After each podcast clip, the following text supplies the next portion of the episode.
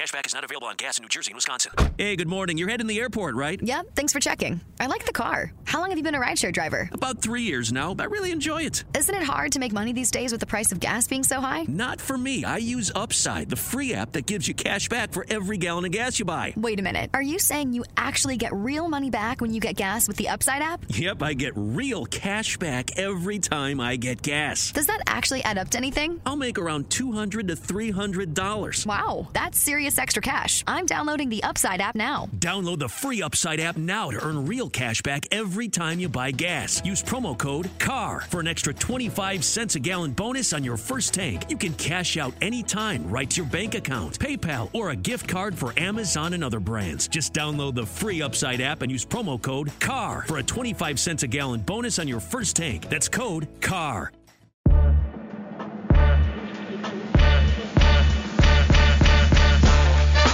Welcome to the AEW Match Guide podcast, where we deep dive into the best matches in AEW history. Brought to you by the Social Suplex Podcast Network and your host, Sam Brown. Yes, hello, and welcome to the AEW Match Guide podcast. I'm your host, Sam Brown. Thanks for joining me. Every week, alongside a special guest, I take an in depth look at one of the best matches in AEW history, taken from the definitive AEW Match Guide as ranked by over 30 wrestling commentators from around the internet wrestling community. If you enjoy the show today, you can subscribe and rate it on the podcast app of your choice. Uh, my de- guest today is a podcaster with a proclivity for positivity, the host of All About All Elite here on Social Suplex, Floyd Johnson Jr. Uh, and we are looking at FTR versus the Young Bucks from Full Gear 2020. How are you going today, Floyd? I am doing well. Um, yeah, when you called or when you messaged me and asked me what match I wanted to do on this list, I almost jumped out of my chair because this was the match. This is probably my favorite match. Uh, it's either this or Cody versus Dustin in AEW history. Uh, I happened to have the fortunate of being live at this match, and it was everything that I wanted it to be, everything that I've been dreaming for it to be over the last four years. Everything that I never thought I would get because I honestly never thought this match would happen. Yeah, it was steaming hot in many, many ways that we'll get into later in the match. uh, so before before we get into the actual match, Floyd, uh, if if you're joining us here on the Social Suplex, chances are you know this because Floyd is the Mr. AEW on the Social Suplex Podcast Network. Um, but for the people, um, what is your history with AEW, Floyd? How did you discover this promotion? Okay, so I'm a big Cody fan. So when he left the WWE and shortly after, six months to a year after, joined the Bullet Club, I started watching uh, Being the Elite, and I went to ROH shows, and then I was at All In. So All In is considered the pilot for AEW, and yep. I was in All In, and I saw, of course, my boy Cody win the NWA title and still one of the loudest pops I ever heard. As soon as they hit the three on Nick oh, Aldis, beautiful match, it, beautiful it, match. It was yeah, it was a beautiful match, and it was just like as far as from beginning to end, it was one of the livest, most energetic crowds I'd ever been in, and I never thought I would experience it again. And I've experienced it quite a few more times after that. Mm. So it's a feeling like I used to get at just a random Raw when I was in high school and Raw would come through Oklahoma City and they would have to cut off traffic because so many people were going and it was just this energy and everything was over. I hadn't felt what I felt at all in in 10, 15 years at least, probably closer to 20. So uh, when I felt that, I was like, I need this in my veins. And uh, yeah. Jeremy and, and Josh looked for someone to cover AEW, and I was like, absolutely, I'll cover AEW, and I have been at all the pay per views except one. Yeah, and you're a lu- you're a lucky man, Floyd. and, that, as, and as, that was the one they didn't let anyone in. and as the as the good people know, and from my accent, uh, I haven't had I haven't had a chance to go see AEW because I happen to live across the other side of the ocean uh, to where AEW has been so far. But I I totally agree with your sentiment there. I I feel like for so many of us who became maybe a little bit jaded towards wrestling at different points. AEW sort of gives you that feeling of being a child where you're like so excited to know what happens and you just can't wait. I know for myself, like Dynamite happens when I'm working during the day. So I have to dodge spoilers during the day and in the afternoon until I get my little girl down and then I sit down and, and watch Dynamite. And I'm always you know, on the edge of my seat, just to, I can't wait to see what happens, just with that sort of childlike wonder. And that, I think that's been the magic for AEW, bringing so many hardcore fans back to that pure fandom, uh, as opposed to, you know, maybe you don't care so much if you get spoiled and you sort of take everything a bit cynically. Whereas, uh, I don't know, for, for myself at least, AEW is just something I can just fully invest in and, and fully mark out for, you know, when you have a match like this um, you know, this has been a match that you dreamed of for, for years and years, and you got it. And I imagine, you know, we're going to hear about today how how meaningful it was for you. Absolutely. Um, I I've kind of went over kind of what I'm going to say, so I could kind of get the the choking up and the tears out of my voice because it's one of it's literally one of my favorite matches ever between yeah. two of my favorite teams like ever. Well, look, to introduce the actual match itself, as I said before, it's FTR versus the Young Bucks. Um, just to, to get into some of the flowers that it got at the time, Dave Meltzer ranked it five stars, point two and a quarter, beat the five star ranking.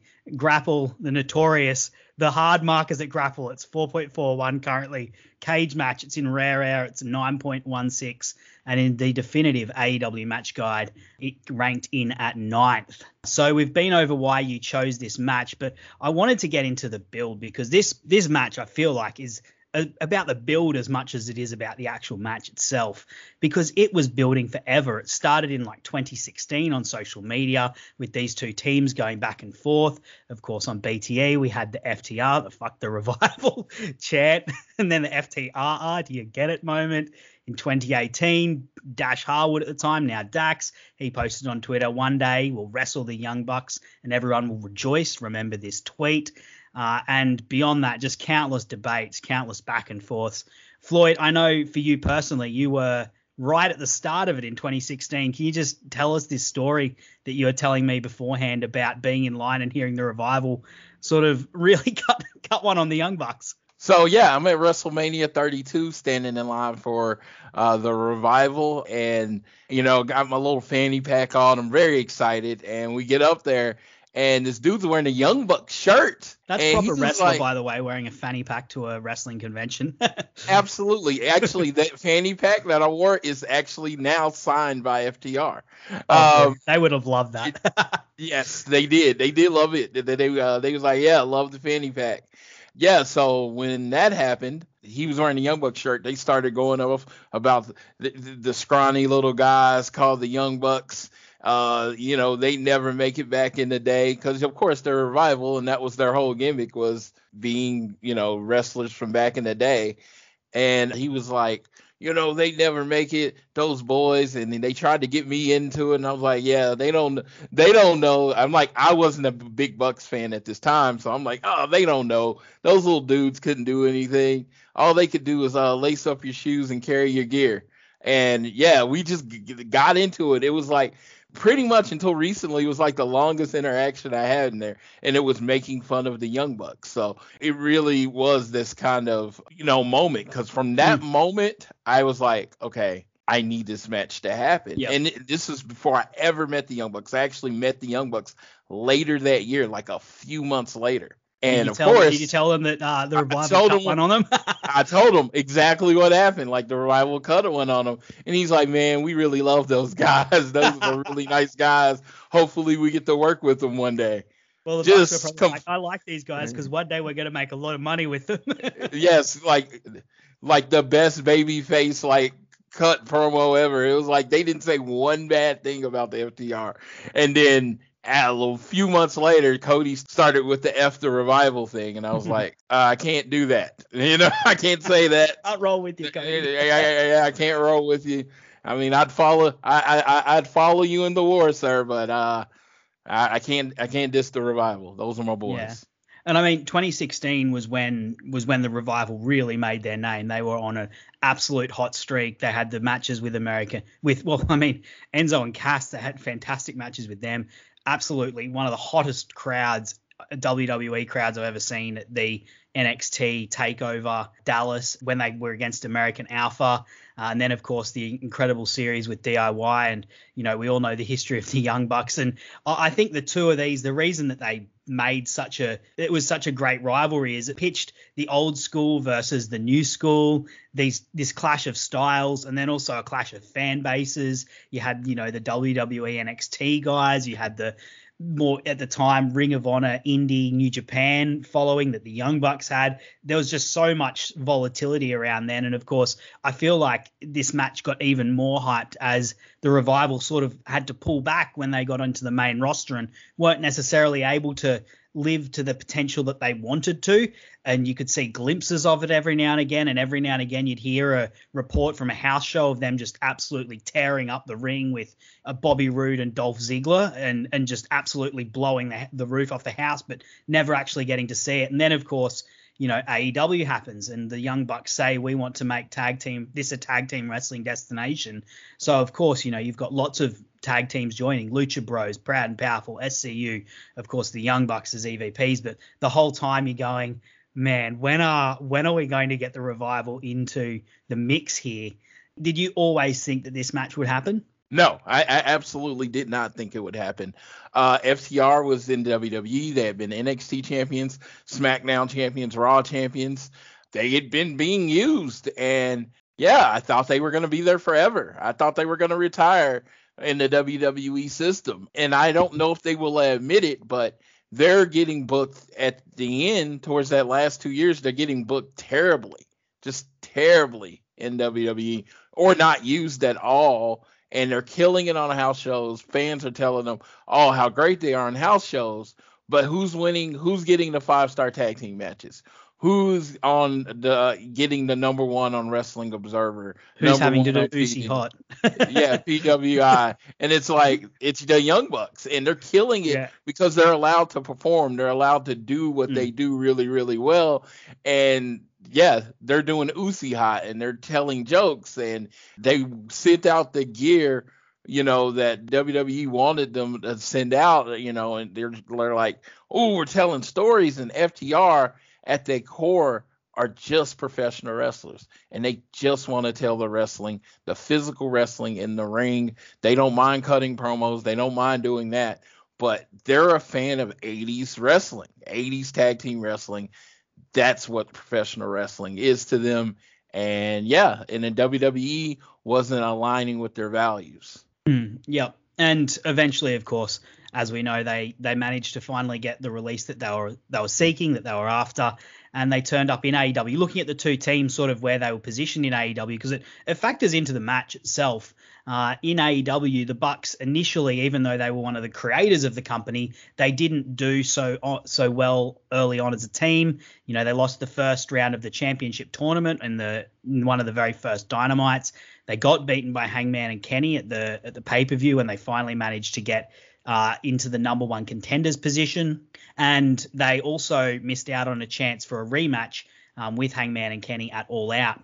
Uh, and by contrast, FTR, they arrived after Double or Nothing, immediately faced off with the Elite. They had, of course, a number of multi-man matches that featured the Bucks and Kenny, but they were immediately successful by contrast. They were unbeaten for a good while, and they slowly managed to use Hangman to sort of splinter the Elite uh, and and used it to get under the Bucks' skin because they ultimately knew that Hangman and Kenny had the belts and the Bucks were their biggest competition, and they singled those two teams out. The way they wrestle is by cutting off the ring and and breaking up the team that way, and that's the way they approached these guys by using Hangman to splinter the Elite, to turn Kenny Omega on his tag team partner, and just really sow seeds of animosity in there. And eventually, it paid off with Hangman Page helping them beat the Bucks in the gauntlet match to determine the number one contender to face them at all out. They won it all out. FTR then went into doing the brush with greatness. They were still unbeaten, just rolling through tag teams, rolling through tag teams. Floyd, what did you think of the initial build up of these two teams and the positioning on the roster with the Bucks and not being successful, whereas FTR coming in just red hot and slicing through the division like a knife through butter? You know what? I was confused because at the time when you know, AEW first started, to me there were clear one and two tag teams.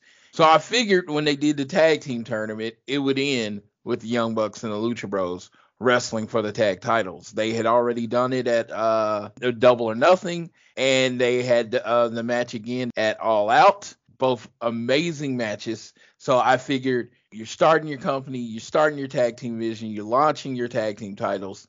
It's gonna be the Young Bucks versus the Lucha Bros. Then we get the Young Bucks losing the first round to Private Party. And I'm like, okay. All right, well, this is setting up for something bigger. The Lucha Bros are gonna win. The Lucha Bros then lose in the finals. Okay. Well, one of them is gonna beat Scorpio Sky and Kazarian for the title. Oh, okay. Now, okay, now Kenny and Hangman are the champions. Okay. Very confused because this is a make you got like the best tag team Mm. division in the world, and you put a makeshift tag team as your tag team title uh, holders. I'm always gonna fundamentally have a problem with that. To me, makeshift tag teams are like a heavyweight wrestling a X division star. You know what I mean? It's just Mm, yeah. that's not belong. So they get Yeah, the- I just to with that point, I, I do kind of tend to agree with you there. It can work, particularly when it's done to you know enhance a story or a feud, which is what they did with this. I think this worked, but that was largely off the back of their work. But fundamentally, it was a head scratcher at the time. You know, for every really good team, like maybe a Jericho or Owen Hart and Yokozuna, you've got you know a hundred MVPs and Mark Henrys or the Miz and Big Shows, where it's just like, what are we doing here? Why are we doing this? Yes, and this one worked. It worked Mm. exceptionally well. Probably had, I think it had the highest uh, Hangman, Hangman and Kenny versus the Young Bucks is the highest rated match in AEW history. Correct? Yeah, well, in the in the match guide that we did, it was number one. Ma- Yeah. You know, won Yes. countless match of the year polls. Yeah, they We haven't they- covered they- it here, but we will one day. They didn't even wrestle. They wouldn't even tag for a year, and they were in like all the tag team of the year talk. So Yeah. it worked immensely well. I mean, I can't, you know, like hindsight being 2020. Yeah, there, there was. Why would you question that? These two Yeah. are amazing But no, your point is that Yeah. fundamentally, as a as a concept, it's generally something you don't want to be doing a whole lot of. So yeah, and they held the belts, you know, for a while. I think they had, you know, the longest reign until recently, and then um, at All Out, Hangman and Kenny they tagged and lost to FTR. Uh, again, I was there, very happy to be there for that event, and it was just like, okay, in my mind, a real tag team has the belt. I'm happy. This is what AEW meant when they said they were meaning the greatest tag team in the division, and they started building to the Young Bucks, and I was like, yeah, yeah, this is this is right. This is Hmm. right. This is right. They're finally on the right path. You're gonna have tag team number one versus tag team number two. Up until then, yeah, up until the uh, like when FTR won the titles, not just FTR, it could have been any established tag team. But once they had the tag team titles, I felt like the tag team division was back to being what it's supposed to be. And that was sort of FTR's take on it as well. They were saying, you know, we're going to cut out the drama. You know, you're not going to see us turning on one another. We're not you're not going to see all this drama with us. We're just going to do, you know, these one after the other championship matches with their, you know, a brush with greatness thing, 20 minutes, come in, see if you can knock us off. And no one could. That was sort of the the story that they were telling as well was that, you know, we're a team, we're not two individuals, so we don't have distractions we're just about the wrestling, the physicality of it. And, you know, in in the actual build up, them being on a hot streak and the Young Bucks sort of struggling, I think was a was a really interesting contrast. And then of course that led to the Bucks got, sort of having a, a coming to Jesus moment almost, um, deciding, you know, getting a little bit more pissed off, a little bit more aggressive, thinking they needed to go back to their more abrasive style that had worked for them, you know, back in 2016 when this was all kicking off rather than you know these more just nice guys and are you know maybe lovely EVPs to work with, but not necessarily as successful as they could have been in the ring. And that's storyline wise, of course. I'm saying. Yeah, I mean the tag team division in AEW needs the Young Bucks. Hmm. It was like they did a great job of a building anticipation. Uh, their fandom is crazy and exciting and very passionate. Uh, my one of my friends, Owen Reynoldson, giving them a shout out on here, the biggest Young Bucks fan I know, follows them all around the country, and it's just like it's time. It's time. You know, it's like shit or get off the pot. It's time to be champions. Mm. You know, and so even when they put the stipulation that they would never cha- challenge for the tag belts again, it was just like, yes, this is what we want. Put yourself in the corner, build the desperation. With that, I was going to actually ask you because you're such a big Cody fan.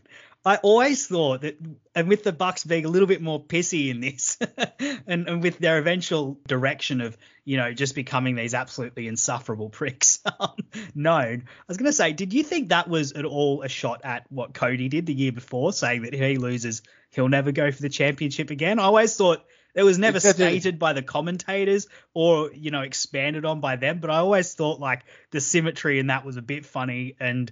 I, I don't It- know. It felt like a bit of a backhander to him. I- I don't remember it clearly, so I could be embellishing this in my brain. But I believe when they announced it, Nick uh, Nick Jackson kind of made a face and kind of like almost mockingly said, "We'll never challenge for the belt again." Like like it was towards Cody. Even though they were faces at the time, I still think there was a mocking tone to it.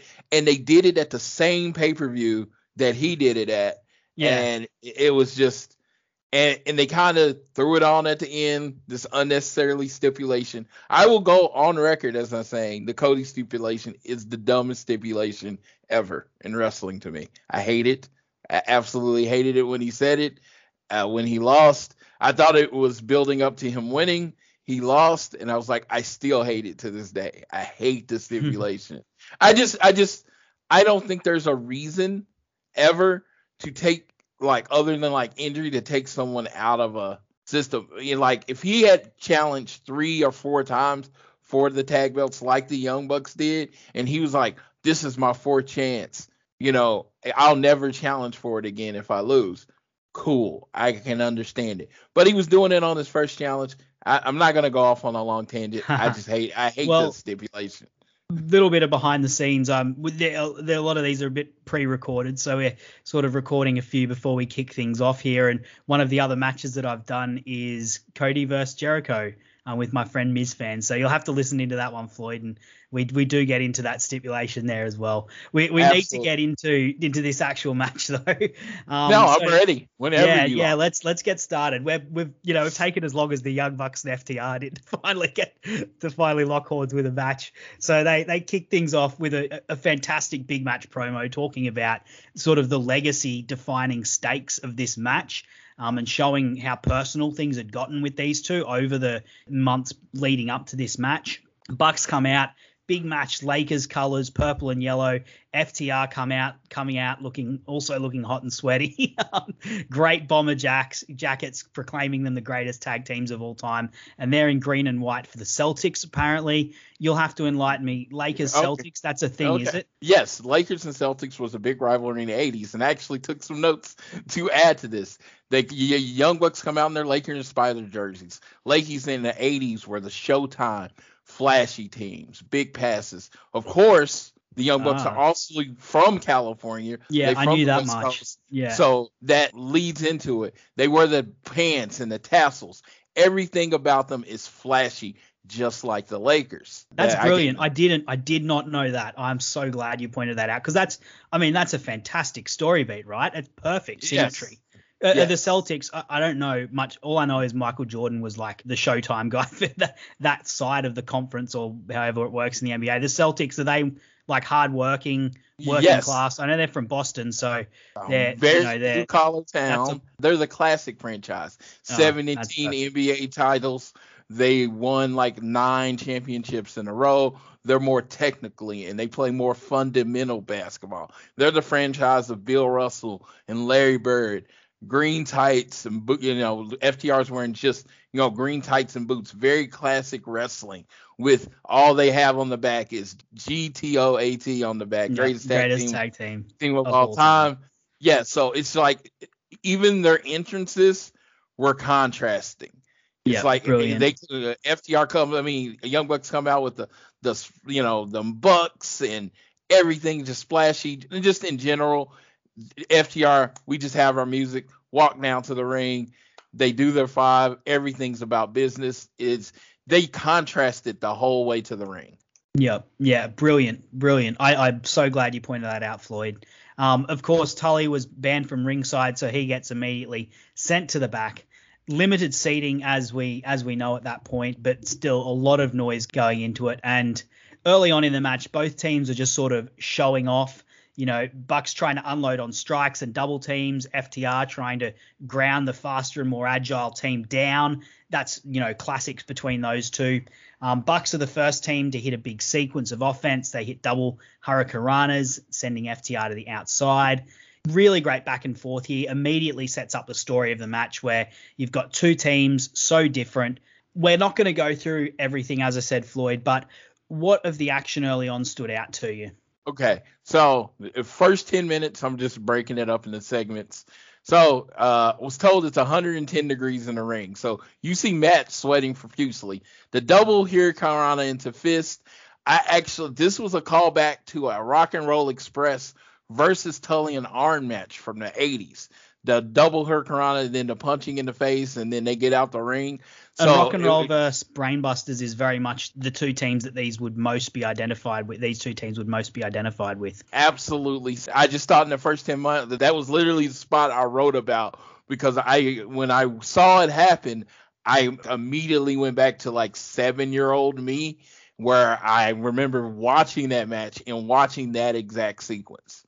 So the Bucks are literally in first 10 minutes dominating the Maryland match. They're one step ahead of FTR at every every move, and it's pure babyface heel style at the beginning of a match. Yeah, the rhythm of the match reveals itself really early with you know FTR working over Matt focusing on the knee that they Pillmanized in the build up, which I forgot to mention amongst the other things going on. Uh, you know, really working over that knee, trying to keep Nick out of the match as much as possible and, and, just doing everything they can to do it. Just classic FTR stuff, I think. There's one moment, you know, where Matt's just in a ton of pain. Dax is just so ruthlessly working over the knee. Matt, you know, finally pulls himself to the edge, and just as they're about to get the tag, Cash just like sweeps Nick off the apron, times it perfectly. It's exactly what initially made the revival stand out and pop those sorts of spots uh, in WWE, and they just hit it perfectly here. Absolutely, and it's just you know the crispness of all the moves. Uh, the how everything means something and is leading to the next thing. Uh, Dax like hits his hand into a post. Yep. And busts his hand open. And it has to get wrapped by Doc Sampson. The asymmetry of that is Matt's ankle is broke. And what is the Young Bucks known for? They're known for super kicking. Mm. And now in Dax's hand is busted. What is their catchphrase? No flips, just fist. Everything about the tag teams is being told through the story through this match. Yep, absolutely. I, I couldn't agree more. The these these two teams, they're just absolute wrestling nerds. All four of them. They, you know, like uh, the way FTR are obviously a tribute to the past. The Young Bucks play it a bit differently. They are they sort of parody the past a little bit and send it up with their act. But you just know from the way these guys wrestle and the way these guys always do those sorts of callbacks and even the way they mock it and parody it, that they are absolute nerds who have watched hours and hours of tape and put hours and hours of thought into everything they do. And that's, you know, what you just mentioned there is the perfect summation of it. I I hadn't even put that two and two together. I, you know, I've watched this match a few times as we discussed before we started recording. Yeah. I mean, but you have your dad build you a ring in the backyard, and he and and they said in their book they couldn't afford to send us to college. They made us a ring. That was their education. So they studying and watching what they see on TV and then recreating it in a ring. Uh, with man, it's just the self-built nature of it. I, I just think these teams parallel each other so much in their passion for wrestling in general, let alone tag team wrestling. Yeah. Now, midway through the match, just to sort of build, build on that idea of these guys just being complete nerds, uh, they they pulled off a number of really cool tributes to some of their influences, with FTR first hitting the heart attack and then the Steiner drop, uh, and then the Bucks hitting a 3D and then a Swanton twist of fate combo. There, there was actually, crowd for these. There, um, yeah, there was actually one more. Oh, uh, Dax superplex Matt and then uh, uh, superplex Matt, and then Cash went for a splash. That was an ode to another tag team that is not really brought up a lot, Power and Glory.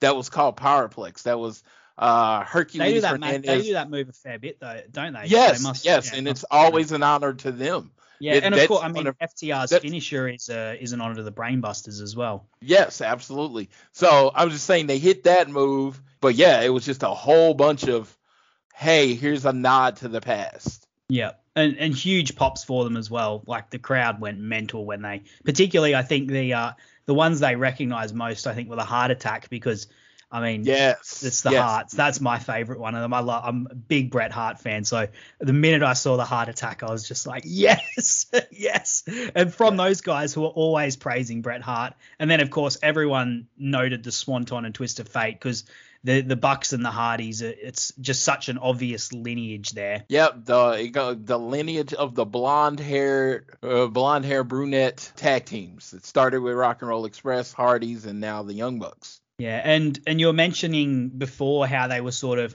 working one another over, um, with of course Dax having his hand hurt and and Matt Jackson getting his knee or ankle, yeah, it was his ankle pulmonized before and continually worked over. I really, really just loved the way that they built the match around that, particularly with Matt trying to get the the hot tag, and when it finally hit, of course, man, how good is Nick Jackson on a hot tag? like, I think there was one where you know he hit strikes, kicks, he went out to the out to the outside, did a backflip, hit a double bull like a bulldog clothesline combination. And the crowd's just going absolutely nuts the whole time. And then, of course, uh, we also had the DIY finisher that Dax and Cash hit. Tribute to DIY, the team that they did a lot of work with in the Yes. The WWE, and obviously they wanted to send out a signal to those guys. By the way, on a as a as a sidebar, wouldn't it be great if those two ended up somewhere in, in AEW as a tag team? That would be a fantastic addition. Fantastic addition if that if that could happen. That was the move I popped the most for was the DIY one because Yeah. that was my favorite of the FTR rivalries. Yeah. One of the one of the bits that I liked the most, the sort of the segments that I really enjoyed was when the Bucks put FTR in stereo sharpshooters. Um, so they had one on the outside, one on the inside, respectively, putting it in the putting them in sharpshooters. FTR try to grab their hands, but the Bucks pull them away, and then Matt's leg gives out. And just I don't know the the way that they managed to do that. And then Nick on the, is on the outside. He's sort of frustrated. He signals for a tag, but Matt can't even get there. And they, you know, eventually manage to get it and hit this big near fall with a BTE trigger, which Cash saves. But you've got just this continual back and forth of the Nick managing to get managing to get some momentum for his team, Matt letting it down a little bit, Dax and Cash doing everything to cut one cut each other off. What did you think sort of nearing the end of the match? Who did you think would win this? So I came in fully expecting the Young Bucks to win, uh, but when it came down to well, the match is getting you know kind of hot and heavy, and they're hitting the moves, and they're about to hit the spike pile driver. Is when I let it kind of climb into my heart that FTR was going to win the match. Uh, it was just so brilliantly done because they literally until the last moment when the match was decided they made you think both teams were going to win. So many false finishes. Uh the bte trigger you know i love it because it was a nod to you know like i know they they repurposed it as i said and I, they didn't steal it. They repurposed it from uh kota ibushi and uh kenny omega. So it's just another the team that they had another great match with. So when we when we're getting to the end i'm like I don't know who's gonna win this, and I I'm actually in my seat, and I stand up because I felt like the finish was coming.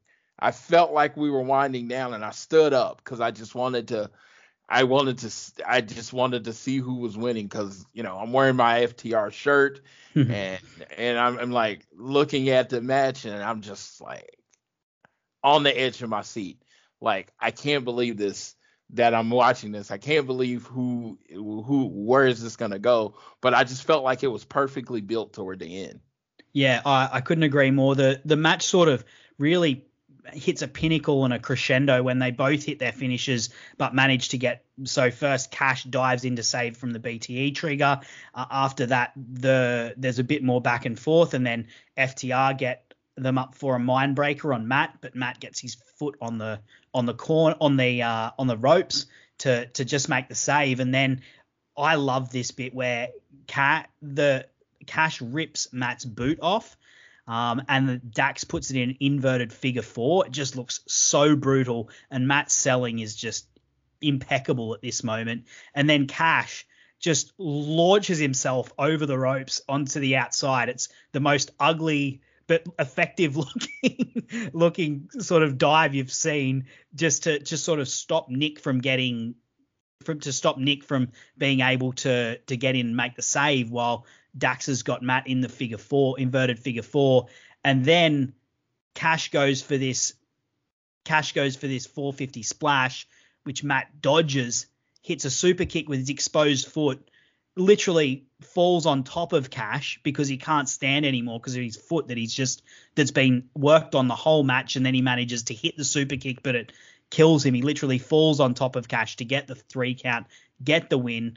You know, they could have gone with one of their finishes for the ending, but instead they did this and it was a surprise ending. It was a brilliant ending. I think it caught lots of people off off um off guard, but also had some sort of narrative and story to it as well. Yes, um, a big thing in the, the 80s and old school matches.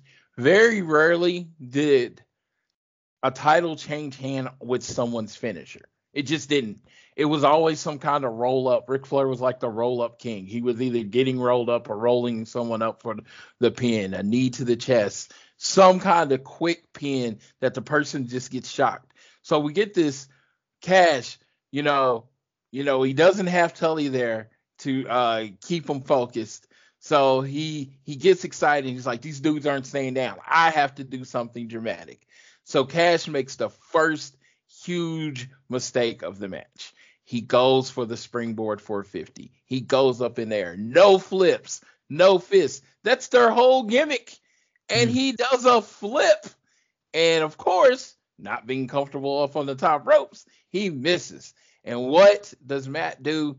The ankle that they have been working on and they've been damaging and they, they have tried to take out, he uses the damaged ankle to kick Cash Wheeler in the face and get the one, two, two, three. Poetic justice, babyface vengeance. Not only did not only did you not take my ankle away, not only did you not take my weapon away, I then used that weapon to be the final death nail and get the one, two, three.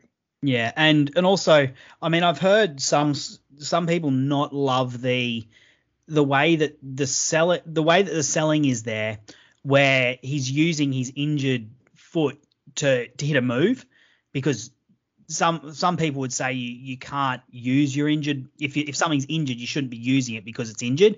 But the the way that he hits it and the way that he sells it is that he's he's feeling every bit of it, but he's just gritting through it because he's a baby face and he's got heart and he's got fire and he, he's got a will to win.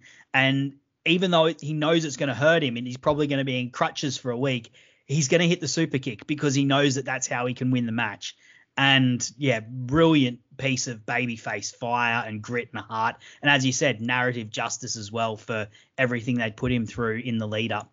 Uh, yeah. you know, I, I feel like anyone that had a problem with the ending as far as the selling wasn't paying attention because he literally knows the ankle. He sells the hurt. entire match. he holds the ankle's hurt. He kicks him, yep. and literally as he's pinning him, he's reaching for his ankle. Yep, he's not holding he, the legs up. He's holding his leg. Yep. Yes, he's holding his leg because he's in that much pain. And I like I you know I'm not gonna say I'm a fight expert, but you're in a fight and something's hurt, and that's all you have to use uh, you're gonna do use whatever's available. And the super kick. That's his instinct, right? Is to hit a super instinct. kick. Yeah. Yes. And and that's him staying true to himself. Whereas what did FTR do that was their mistake? They didn't stay true to themselves, even though they had the match theoretically won with um, you know, both of the both of the Bucks out and Matt extremely injured. Yes. And it was like Cash hits the big move. Why didn't you go for the pin? He wanted to beat Young Bucks with their own style, their own thing. Yep. That that was his fatal mistake. And it's just it's brilliant because what what you know what usually gets rid of heels is that their ego, their idea, I need to not just beat you, embarrass you. If you're AEW fan and you just watched the Miro versus Sammy match, uh, yeah, you know it, it was Miro losing it in the middle of the match and taking the turnbuckles out, and it ended up working against them. Is just brilliant storytelling. The hubris. Yep, absolutely. Hubris. Yeah, that's the word I was looking for. yeah. And so things finish up. Bucks celebrating while they sell their injuries. Omega comes out to help them to the back. Um, this was, yeah, as you said, hot and heavy in the air, sweat dripping off all the competitors, guys just going out there and giving their all. This went for over 30 minutes, I believe. I've got one question, and this is a big one. There was perhaps no match that could match the hype that this one had. Perhaps if Okada reverse Omega number five happened, or perhaps if maybe Omega versus if Omega versus Kota Ibushi happened again, you could say that that had a longer build. This one was in the air, in the in people's minds for four years. Did it live up to the hype, Floyd? For me, it did. It was, uh, it was everything that I wanted it to be. And if you, I, I thought it was a perfect match.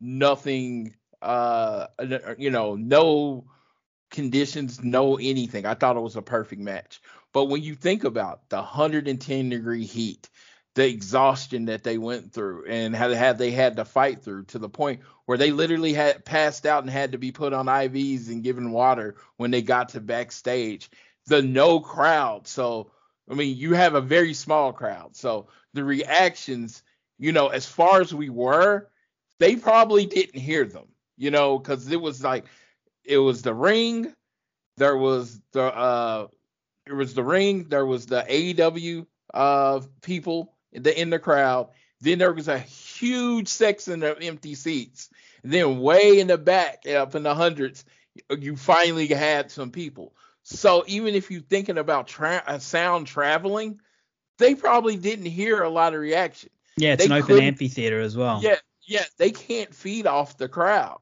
So they're just wrestling. And that's that's what I was saying before. If you're going to compare this tag team to match to any other match, compare it to a match that's in the same situation. And when you compare it to a match in the same situation, there's no match even close. Yeah, I tend to agree, particularly, you know, when it comes to tag team matches. I can't think of too many that were better than this in the during the pandemic era of course, you've got you know brilliant matches like the Young Bucks Lucha Bros series that we've we've had before AEW Dynamite kicked off. You know some of the ones that that Kenny and Kenny and Hangman did early on against the Lucha Bros, against SCU on the boat. Of course, there's the Revolution tag match, which one day we will get into on this podcast for sure. Um, but when you're looking at matches that happened in the vacuum of the pandemic with you know, the F with the AEW crew making a lot of noise and doing as much as they can. And props to those guys who were out there week in week out. Uh, this is the first this is the first um, match we've actually done that was during that pandemic era. So it probably deserves to be mentioned. Like props to those extras that were out there every single night, every single week, making noise, creating a, as much atmosphere as they possibly could. Because but, it was just as hot for them. You know, yeah, they're right down there in it. So it's just as hot for them. And they've managed to stay energetic. I always say my crowd MVP goes to Austin Gunn. I, I just like, dude, I, I thought he was just pounding. He had to be mm. pounding bangs somewhere yeah. or monsters or something because one day, like, gonna, one day he's gonna have a shoulder issue, and it's gonna be because he was banging the fence so much. yes. I think I think the only other match you could compare the in terms of tag team matches compare from during that era would be the uh, the street fight between the best friends and Proud and Powerful, and that's a a totally different atmosphere, doing a totally Brilliant different sort of fight. thing for a lot shorter period. Um, you know, it's almost apples and oranges. It's hard to compare the two uh, to if you're going to say which one's better because they are so very different. Yeah, it's just and like I said, I don't want to take anything away from any other tag team matches because I don't feel like you got to bring another match down to build one up. They're great. They're all great. I just think this was particularly in a weird situation. It's just because when I saw when I thought I was gonna when the Young Bucks and you know FTR gets released, I literally thought the pandemic was gonna last a few months, and I thought we were gonna be seeing it in front of 10,000 people, 11,000 people, and you know half the crowd, well, 75% of the crowd would be for the Young Bucks, 25% of the crowd would be for FTR because of course they're heels. So, you know, and you know, people would be wearing it and, and it'd just be this excitement and energy. And I do think we'll get that match eventually. I, I you know, I, I've learned to be patient with AEW because they deliver. So I do think we'll get that match eventually. But they did it in front of no one and they still killed it. Five, 5.25 is just like, I don't think you'll find a, a pandemic match rated higher than that. Maybe on the same level, but I don't think you'll find one rated higher than that, especially in America. So I, you know, I think it stands on its own as a beautiful story told, a beautiful match. And like I said, for a person that had been hoping for that match, it was everything that I wanted. Yeah, I'll, I'll be honest. When I first watched this match, I didn't think that it lived up to the hype. But the more I've gone back and thought about it and looked at it, this was the third time I'd re- watched this match through. It, it's one that really does reward repeat viewings, which to me speaks highly for a match. There's some matches where the first time you see it, you think it's incredible, and then you go back and watch it and you're a bit, uh, maybe not. But I think the mark of a truly, truly great match is that when you watch it, you go back and you you see things in it that you didn't notice before, and it builds and builds and and and its legacy is improved on rewatch rather than harmed. And this match for me definitely was improved on the second time I watched it and third time I watched it. And talking to you about it today, I've learned even more about it that you know just just adds to my thoughts of this match. So uh, I've my my impression and my respect for this match has only increased as this as the, as as it has faded in faded in time. My respect for it has only increased. Um, I, I did have to ask one further question, Floyd, because I think this is the podcast to do it. Um, the FTR come out with the greatest tag team of all time um, banner displayed on their their trunks, on their bomber jackets. The Bucks, of course, are probably the critics' choice for it. Who do you think is the best tag team of this generation and why?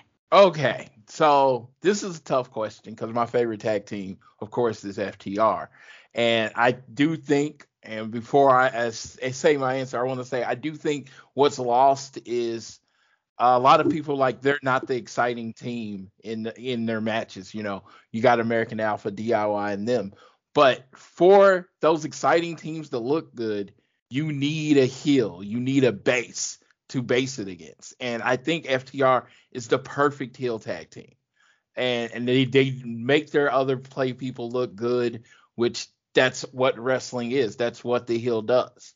But you got to look at longevity. Uh, greatness is against different opponents, wrestling different styles. Yeah, I don't think you can touch the Young Bucks. I, I, I mean, I mean, just being honest, street fights, ladder matches, regular tag team matches, uh, against brawling tag teams, against other high flying tag teams, against FTR technical tag team. They have just succeeded and been great on so many different levels. I don't think, like, because I'm just trying to be impartial here, I don't think you can have an impartial opinion and them not be one.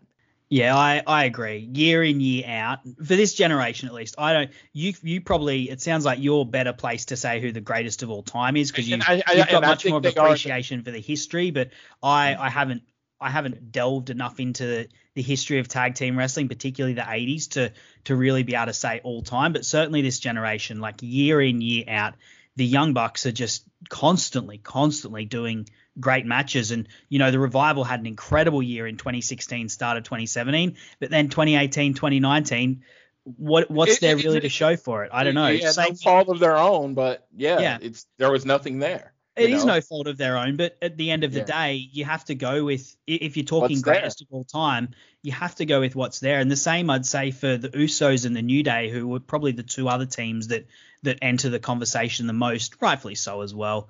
Um, you know, they had a fantastic series in 2017, absolute all timer of a series. But then in 2018, you know, you didn't hear much from either of the teams, and it, it, seems to be that a lot of the other teams have had good years and bad years, whereas the Young Bucks' bad year is as good as most of the other teams' good years, and you know, on their on their best, uh, completely. And it's like, have the Bucks really had a bad year? it's just like I don't know. I mean, since since I started- following them. Yes, I started following them in you know mid to late 2016. They haven't had a bad year. No. Shit, they haven't had a bad match. I mean, I mean they've had matches I can say is not as good as others, but man, I mean they're phenomenal. I mean, like I said, I I have a particular style that I love. I am more of an 80s based style tag team wrestling guy. So FTR is always going to be my love, and I think they're in any conversation for the greatest tag team of our generation. They're definitely in the top five, but I truly believe there is a one, which is the Young Bucks, like a Grand Canyon, and then a two. But you know what? FTR are in the right place to to enhance their legacy and really build their legacy. They've been doing fantastic things against Proud and Powerful. I really liked that series um, of matches they had, even though the first one was, you know, a bit snake bit. But their second match I, I thought was fantastic. They do they've done some great things with with Jurassic Express. As I said, their their series when they were champions, uh, where they did a brush with greatness. It was week after week. You know, they weren't you know, there wasn't matches on this level, but you can't do that week after week when you've only got 20 minutes. But they were doing great little tag team, um, television tag team matches every single week in, week out. And yeah, you know, they had a match with Jurassic uh, Express that I thought was really good yeah, in that uh, Greatness uh, series. yeah. Well, I mean, that's just a team that fits their style so well because you've got Jungle Boy, who's the guy they can get so much heat on, and then Lucha, and then Luchasaurus, who's this massive hot tag and force of nature that they're just going to try and keep out of the keep out of the match. I, I do remember that one being good as well. And and as I said, as you said, these two are going to fight again sometime. I don't know when, but it's going to happen. And I'm sure once more we will rejoice.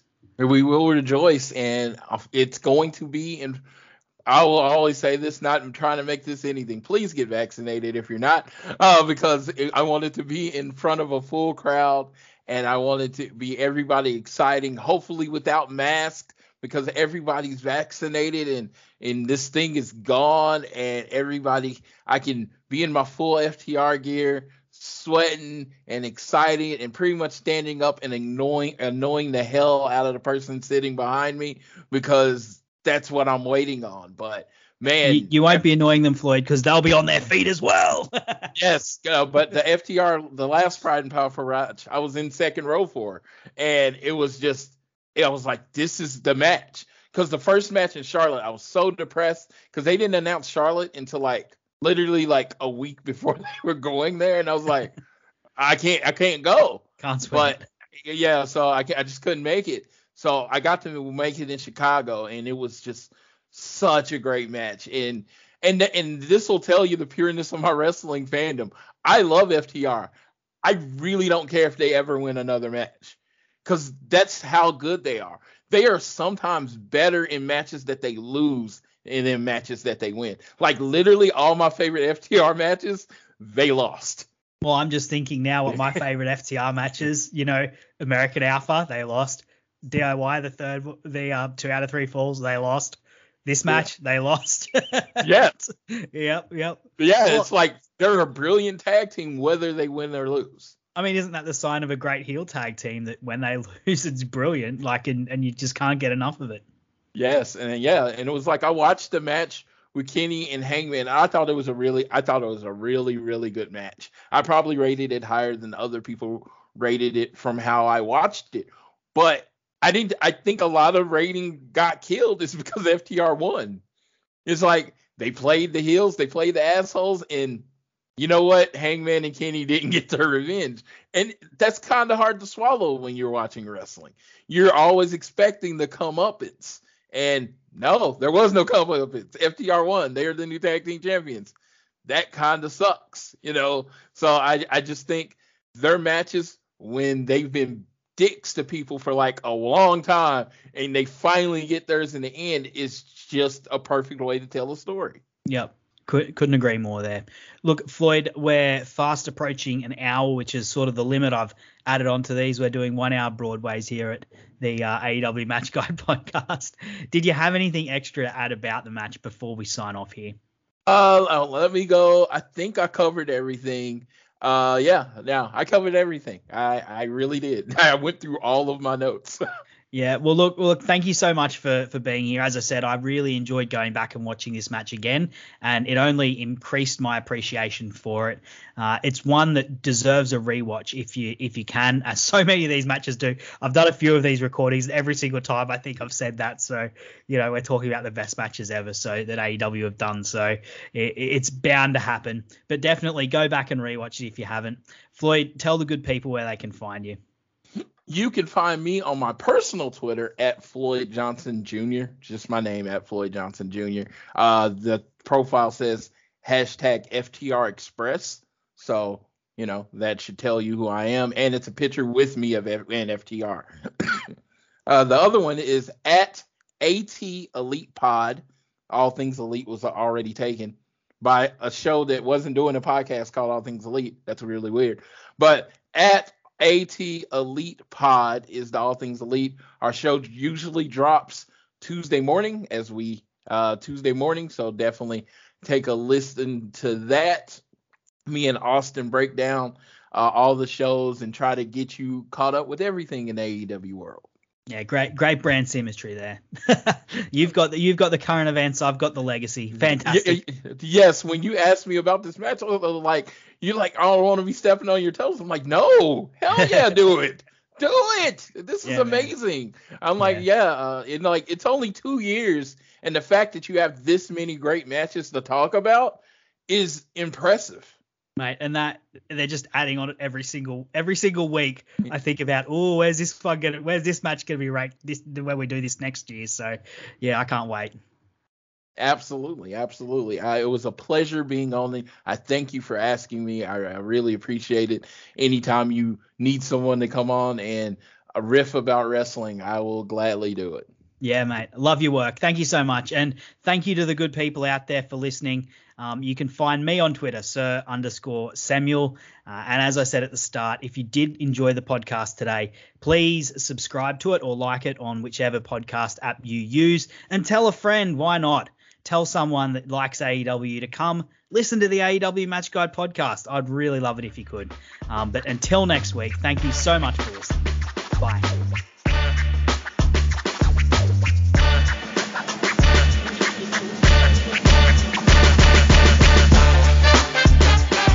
For listening to the AEW Match Guide podcast.